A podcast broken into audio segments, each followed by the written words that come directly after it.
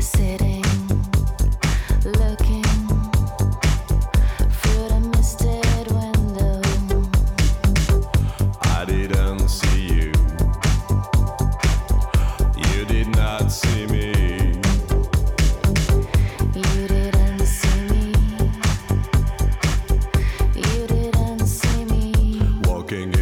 cabin.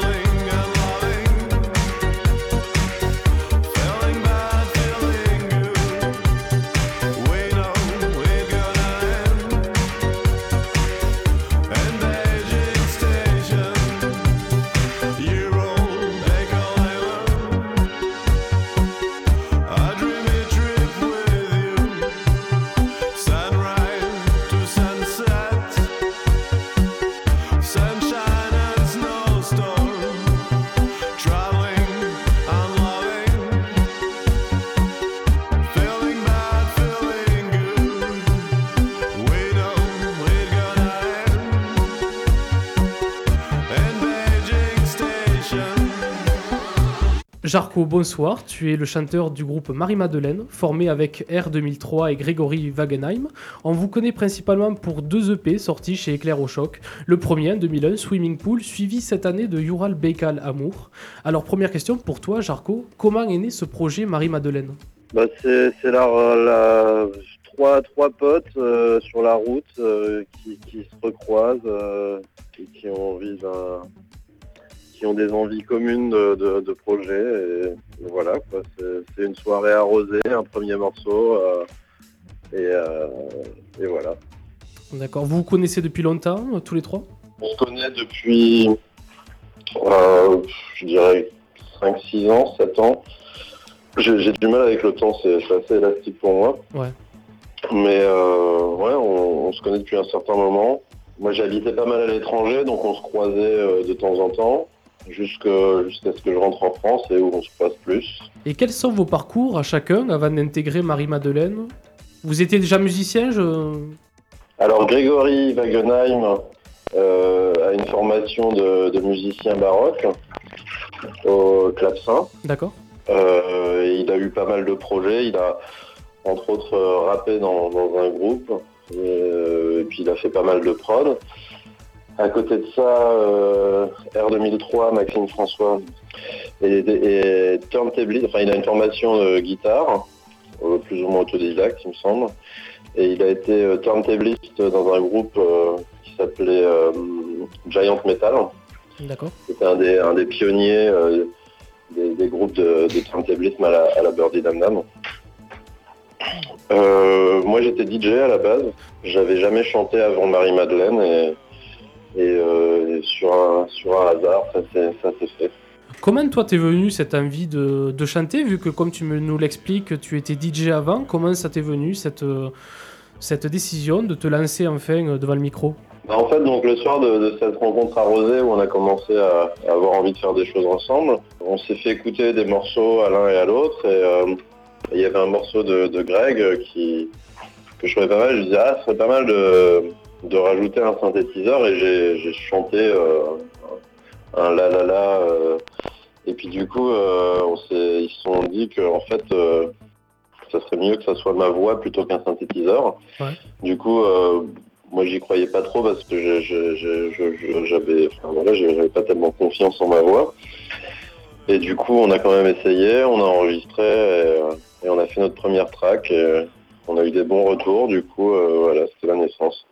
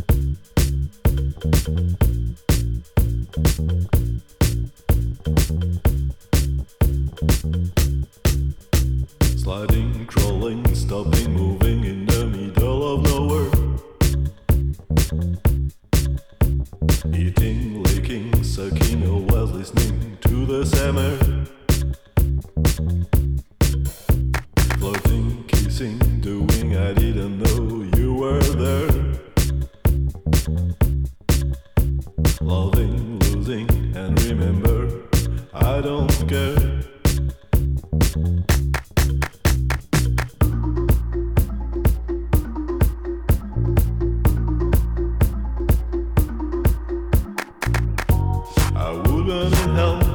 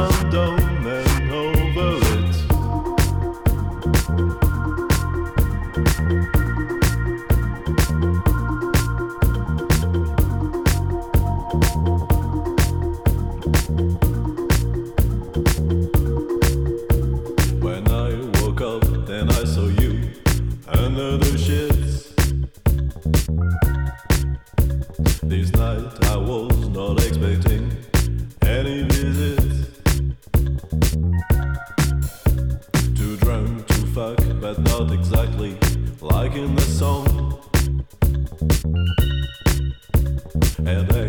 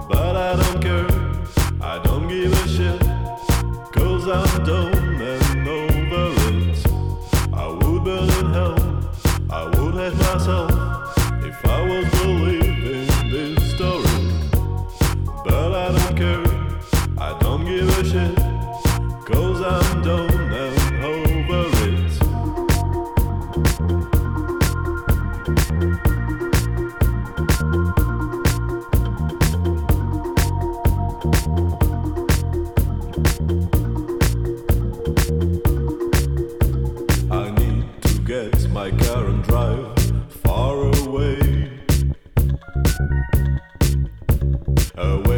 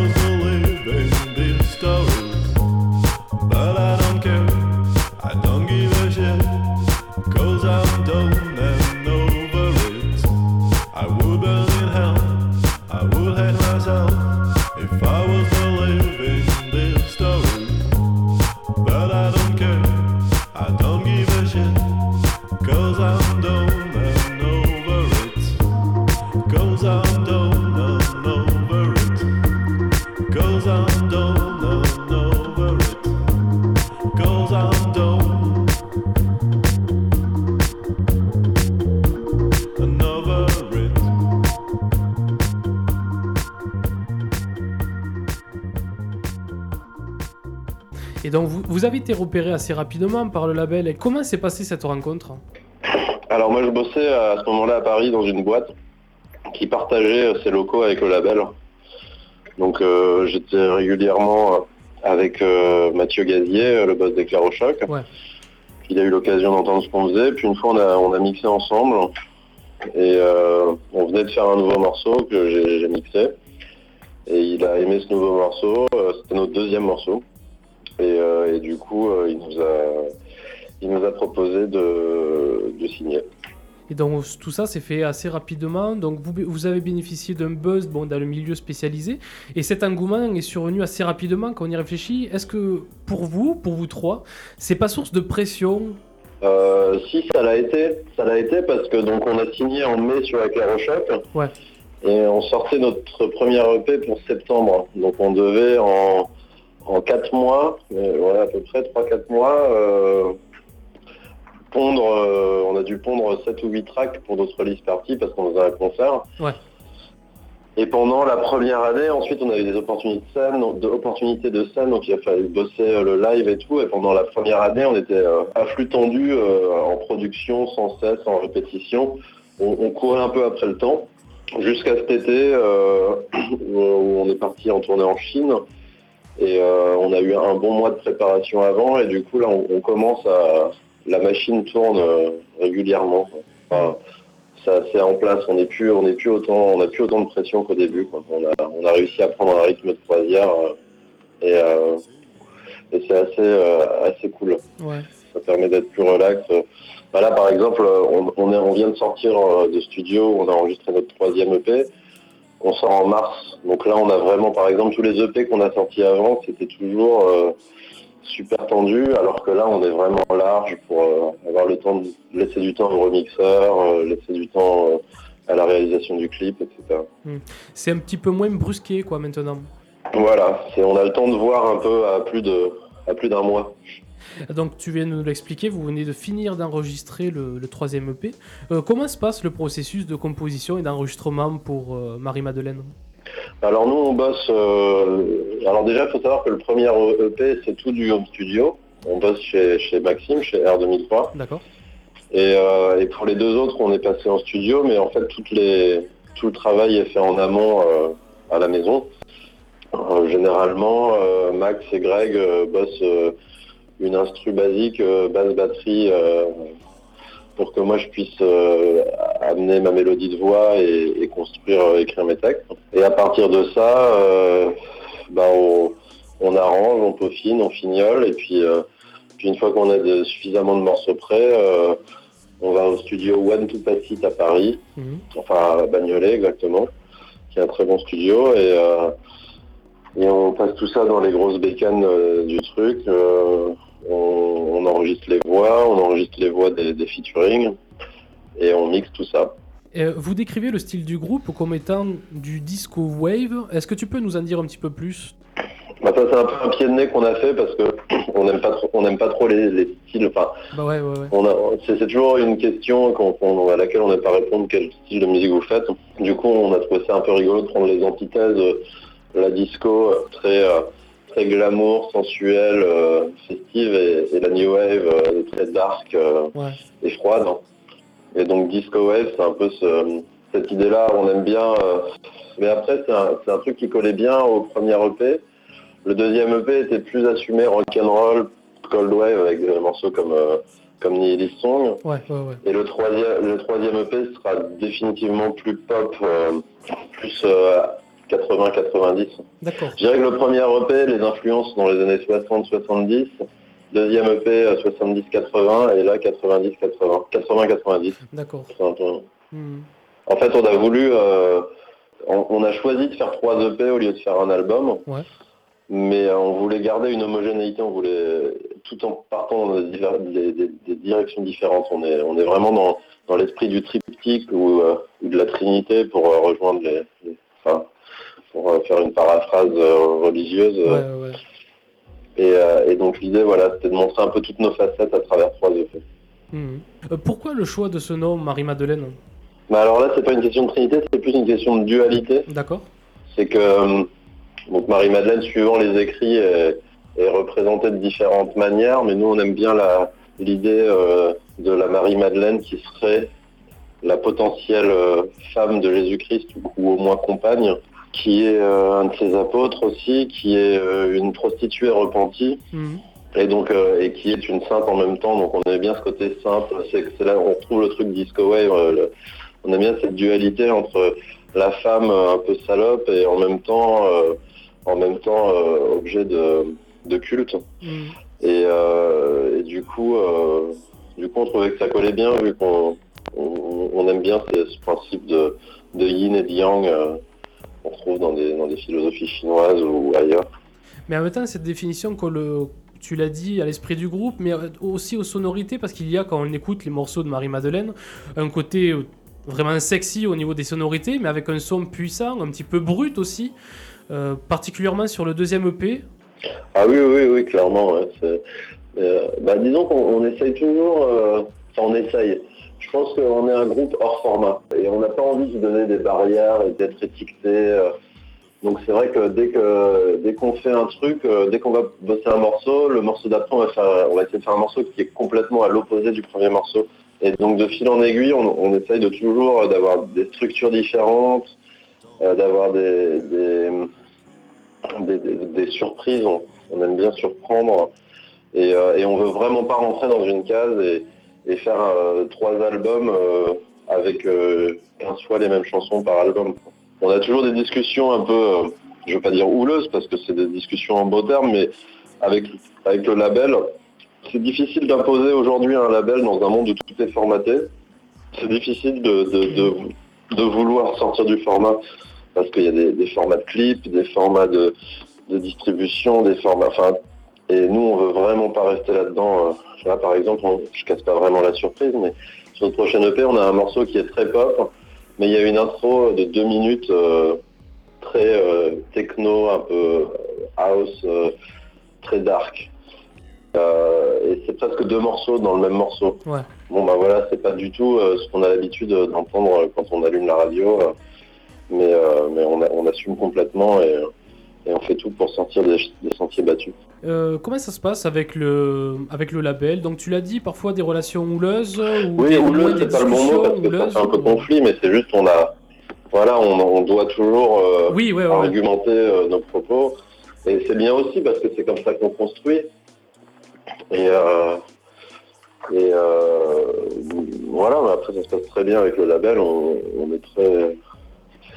Euh, Mathieu, c'était un pote avant d'être d'être label manager. euh, on a des relations. Enfin voilà, on va boire des, on va boire des coups et on rigole bien. Et puis. euh, mais, mais c'est vrai que enfin, c'est pas c'est pas c'est pas le label le problème. Le problème c'est qu'aujourd'hui je trouve qu'on est on est un peu dans un monde Ikea, tu vois, tout le monde a les mêmes meubles, tout le monde a les mêmes habits H&M, tout le monde mange euh, les mêmes trucs et, et c'est vrai que la société euh, la société est très- fonctionne beaucoup par format quoi. Et nous ça c'est notre côté euh, c'est notre côté anarchiste sans, sans faire de revendications à travers notre musique, c'est vrai qu'on a on a envie de briser les, de, de, de- de jeter les règles du jeu à la poubelle et de, et de réinventer le jeu.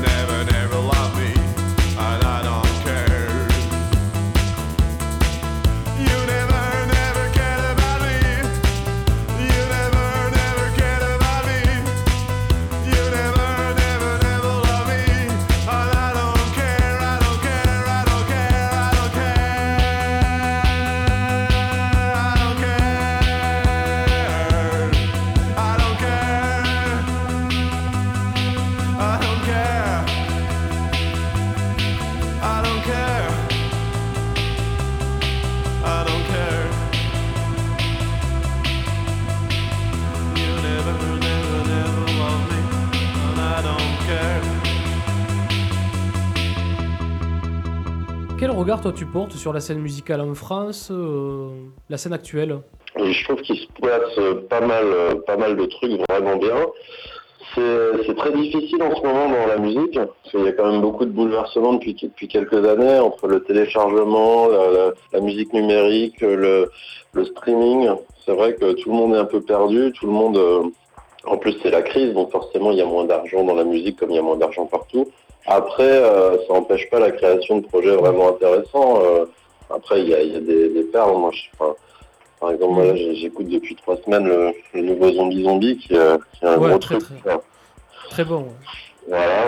Euh, après, euh, non, je trouve que la scène, la scène d'aujourd'hui est intéressante, comme, comme la scène a toujours, été- enfin, comme toujours depuis qu'il y a de la musique. quoi.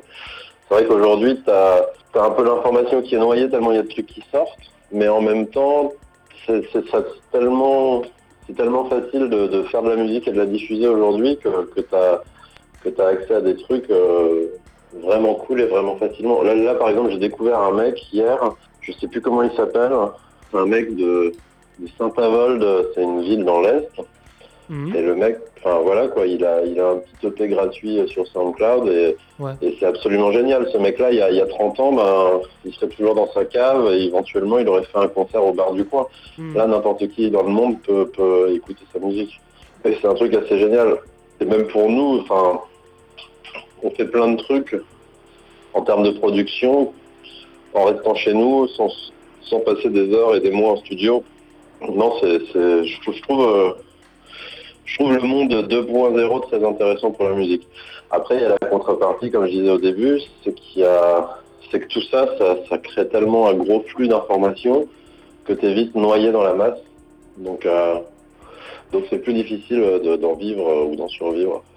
Euh, oui, parce que tu, tu l'as évoqué, il y a SoundCloud aujourd'hui, il y a Bandcamp, il y a énormément de groupes sur Bandcamp aujourd'hui. Euh, donc il y a quand même pas mal de plateformes, mais on comprend bien euh, ce que tu évoques, c'est qu'on est rapidement noyé sous un énorme flux de, de nouveaux groupes, de nouvelles musiques. Ah bah oui, exactement, ouais, c'est, exactement ça. Euh, toi, Jarko, en tant que chanteur, c'est quoi tes influences, tes références? Moi, ça va vraiment partout. j'ai des grosses racines rap, en fait, bizarrement. Enfin, bizarrement. Ouais. Après, tu vois, je connais très peu Dépêche Mode, je connais très peu The Cure. Ouais. Je connais un peu Joy Division. C'est vrai, quand on, quand on entend, on se dit, oui, Joy Division, The Cure, euh, etc. Après, j'ai pas, je sais pas, j'ai pas vraiment, je suis assez, euh, assez vierge, finalement, en matière de chant. Ouais. J'ai pas, j'ai pas de, de maître, euh, j'ai pas de, de gens que j'essaye d'imiter. Je, je, je fais juste, euh, enfin, c'est ça, comme ça sort quoi. Après, forcément, euh, je, je, je connais, euh, il y, a, il y a des morceaux qui m'ont influencé euh, consciemment ou inconsciemment. Hmm. C'est des artistes. Mais j'ai vraiment pas de limite dans les inspirations.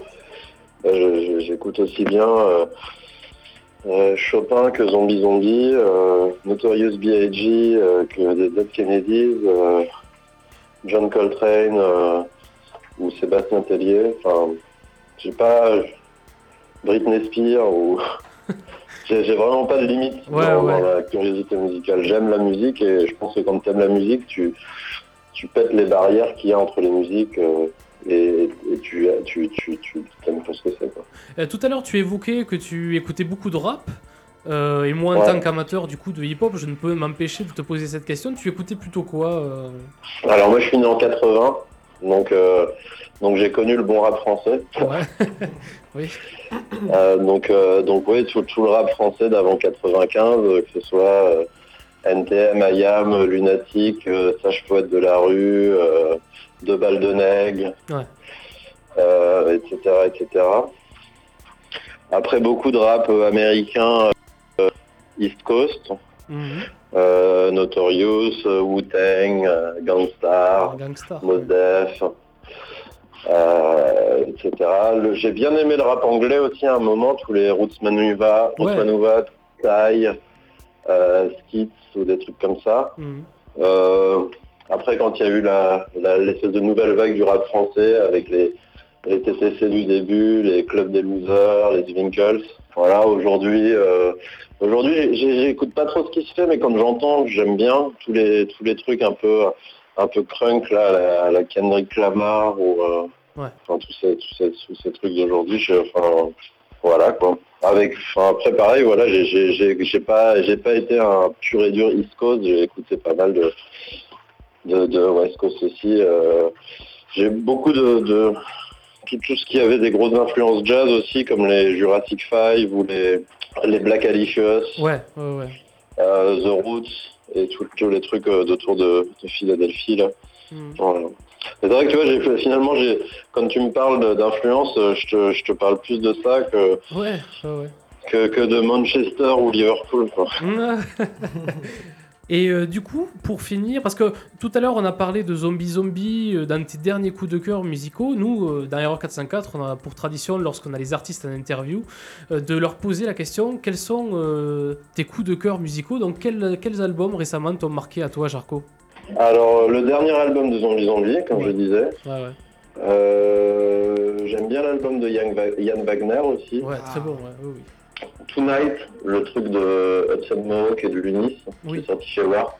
Ouais, ouais, ouais. Un cet artiste que j'ai découvert hier, euh, qui s'appelle Acapulco City Hunters. D'accord, ok. Bon. Eh bien écoute Jarko, on te remercie beaucoup d'avoir accepté euh, l'invitation de- d'Erreur 404. Euh, donc on rappelle que dernièrement est sorti bon, mais votre deuxième EP chez Éclair au Choc, Ural Beika l'amour. On Voilà. invite donc tous nos auditeurs à, à se jeter dessus euh, le plus vite possible. De toute manière, nous c'est vrai qu'on le diffuse euh, dans, euh, dans- l'émission. Et on suivra de près donc le nouvel, euh, le nouvel EP qui sortira donc pour mars prochain. Voilà. Et, euh, et donc voilà, on sera sur le coup et, euh, et on en parlera lorsque ça sortira. Merci beaucoup, Jarko. Eh bien, merci, Merci. merci à vous et bonne soirée. Et oui, et bien, bonne continuation à toi et, et à tes collègues de Marie-Madeleine. Merci. À bientôt. Salut. Salut. Ciao. Ciao.